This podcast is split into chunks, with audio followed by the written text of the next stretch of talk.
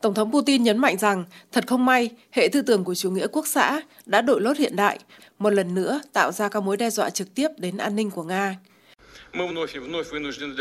Chúng tôi hết lần này đến lần khác buộc phải đẩy lùi sự hiếu chiến của phương Tây tập thể. Không thể tin được, nhưng có thật, chúng tôi lại bị đe dọa bởi những chiếc xe tăng Leopard của Đức với cây thánh giá trên đó. Và một lần nữa, họ sẽ chiến đấu chống lại Nga trên đất Ukraine với bàn tay của kẻ hậu sinh của Hitler, với bàn tay của Bandera.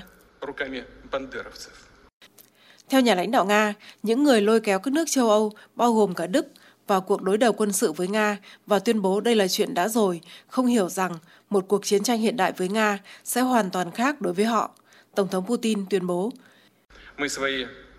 Chúng tôi không gửi xe tăng của mình đến biên giới của họ, nhưng chúng tôi có thứ để đáp trả, và việc sử dụng xe bọc thép sẽ không giải quyết được vấn đề. Mọi người nên hiểu điều này.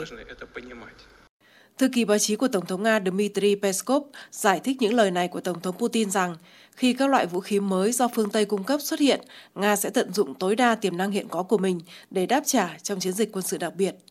Trước đó, theo Reuters, Mỹ có kế hoạch cung cấp cho Ukraine gói viện trợ quân sự mới trị giá 2,2 tỷ đô la, trong đó sẽ bao gồm các tên lửa có tầm bắn 150 km. Trong bối cảnh các tuyên bố về việc chuyển giao vũ khí mới cho Kiev, Điện Kremlin đã chỉ ra sự tham gia trực tiếp ngày càng tăng của các nước phương Tây vào cuộc xung đột ở Ukraine, cũng như thực tế là các phương tiện bọc thép của phương Tây sẽ không thay đổi được tiến trình của cuộc xung đột.